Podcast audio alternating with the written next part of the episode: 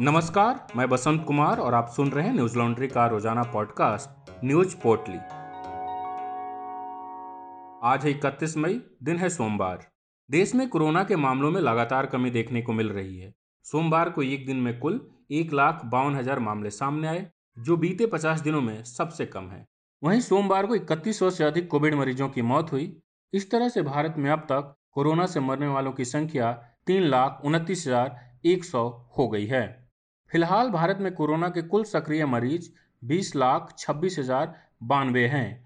बीते एक दिन में ही सक्रिय मामलों की संख्या में अट्ठासी हज़ार चार सौ सोलह की कमी आई है। तेज़ी से कम होते कोरोना मरीजों की संख्या को देखते हुए कई राज्यों ने लॉकडाउन में छूट दी है तो कई राज्यों ने लॉकडाउन बढ़ा भी दिया है।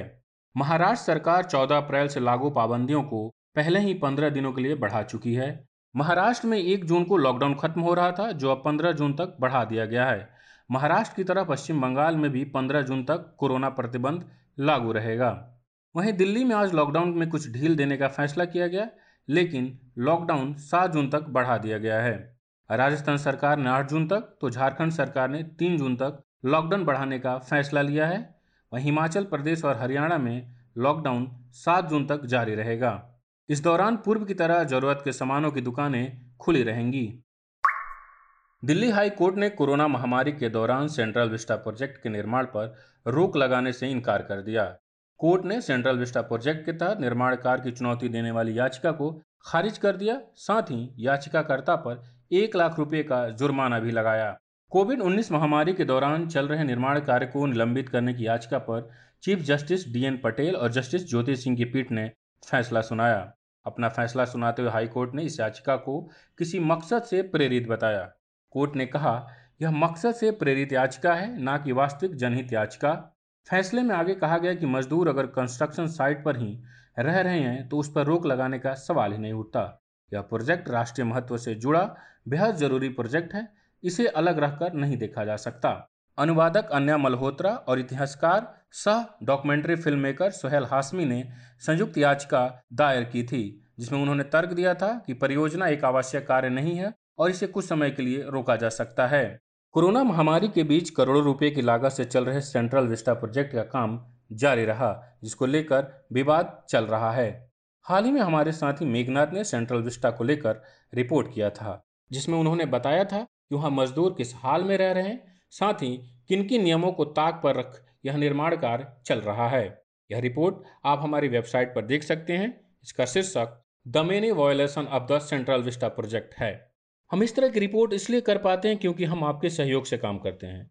हमें सपोर्ट करने के लिए आज ही हमारी Hindi website Hindi dot Newslaundry dot com पर जाकर हमें सब्सक्राइब करें और गर्व से कहें, मेरे खर्च पर आज़ाद हैं खबरें। पश्चिम बंगाल की ममता बनर्जी सरकार और केंद्र सरकार के बीच चल रहा विवाद खत्म ही नहीं हो रहा है। बता दें कि आज तूफ़ान के नुकसान का जायजा लेने पश्चिम बंगाल पहुँचे पीएम मोदी के साथ मीटिंग में आधे घंटे की देरी से ममता बनर्जी पहुँची थी, जिसके बाद से ही दोनों सरकारों के बीच विवाद खड़ा हो गया। नाराज़ केंद्र सरकार ने पश्चिम बंगाल के मुख्य सचिव अल्पन बंदोपाध्याय को दिल्ली बुलाने का आदेश जारी कर दिया था। उन्हें 31 मई तक दिल्ली पहुँचना था, लेकिन ममता बनर्जी ने पत्र लिखकर मुख्य सचिव के दिल्ली आने में असमर्थता जताई है। बनर्जी ने पीएम मोदी को लिखे पत्र में केंद्र के इस फैसले को वापस लेने, पुनर्विचार करने और आदेश को रद्द करने का अनुरोध किया। ममता बनर्जी ने पीएम नरेंद्र मोदी को भेजे पत्र में कहा, कोर्ट, पश्चिम बंगाल के मुख्य सचिव अल्पन बंदोपाध्याय को दिल्ली बुलाने के एक तरफा आदेश से स्तब्ध और हैरान हूँ।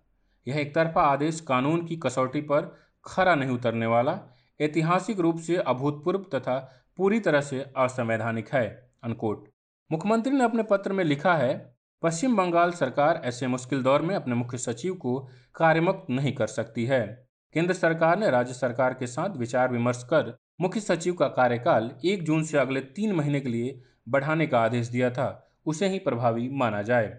बता दें कि बंदोपाध्याय मुख्य सचिव पद से रिटायर हो रहे थे लेकिन 24 मई को ही राज्य में कोविड 19 महामारी से निपटने में मदद के लिए उनका कार्यकाल तीन महीने के लिए बढ़ाने का आदेश जारी किया गया था।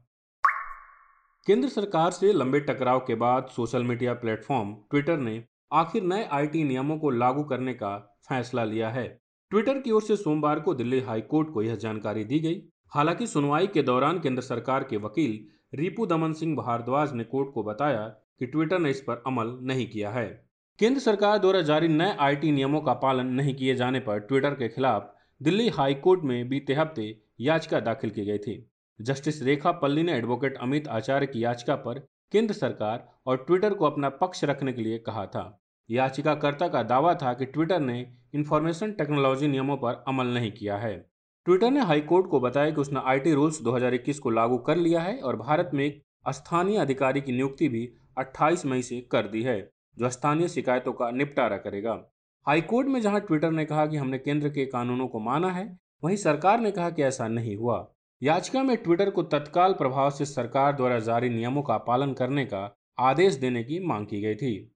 याचिकाकर्ता वकील अमित आचार्य ने याचिका में कहा था कि केंद्र सरकार ने इस साल 25 फरवरी को नए सूचना प्रौद्योगिकी नियमों को जारी करते हुए ट्विटर समेत सभी सोशल मीडिया नेटवर्कों को तीन माह के भीतर इस पर अमल करने का निर्देश दिया था। 25 मई को समय सीमा समाप्त होने के बाद भी ट्विटर ने अब तक अपने प्लेटफॉर्म पे ट्वीट के बारे में शिकायतकर्ताओं के निवारण के लिए स्थानीय शिकायत अधिकारी की नियुक्ति नहीं की है। चीन ने घोषणा की है कि अब दो बच्चों की अपनी नीति को खत्म करते हुए हर जोड़े को तीन बच्चे पैदा करने की अनुमति देगा। चीन में 2016 तक वन चाइल्ड पॉलिसी थी। इस विवादित पॉलिसी को वहाँ की सरकार ने खत्म कर लोगों को दो बच्चा पैदा करने की अनुमति दे दी थी। बीबीसी के मुताबिक चीन की सरकारी मीडिया सिन्हुआ ने बताया कि चीन ने यह फैसला राष्ट्रपति सी जिनपिंग के नेतृत्व में हुए पोलित ब्यूरो की बैठक में लिया है। यह फैसला तब लिया गया जब हाल ही में चीन की जनसंख्या के आंकड़े सार्वजनिक किए गए थे। इसमें पता चला था कि उसकी जनसंख्या का बढ़ना कई दशकों में सबसे कम रहा। यहाँ पिछले साल जनसंख्या वृद्धि की दर 1960 के दशक के बाद सबसे कम रही। इसे देखते हुए चीन ने अपने यहाँ फैमिली प्लानिंग में ढिलाई दे दी है। चीन सरकार की आधिकारिक घोषणा के बाद अब चीनी दंपति तीन बच्चे पैदा कर सकेंगे। आज बस इतना ही। आपका दिन शुभ हो। कोरोना प्रोटोकॉल का ध्यान रखें। नमस्कार। न्यूज़ लॉन्ड्री के सभी पॉडकास्ट ट्विटर आई और दूसरे पॉडकास्ट प्लेटफॉर्म पे उपलब्ध हैं। खबरों को विज्ञापन के दबाव से आज़ाद रखें। न्यूज़ लॉन्ड्री को सब्सक्राइब करें।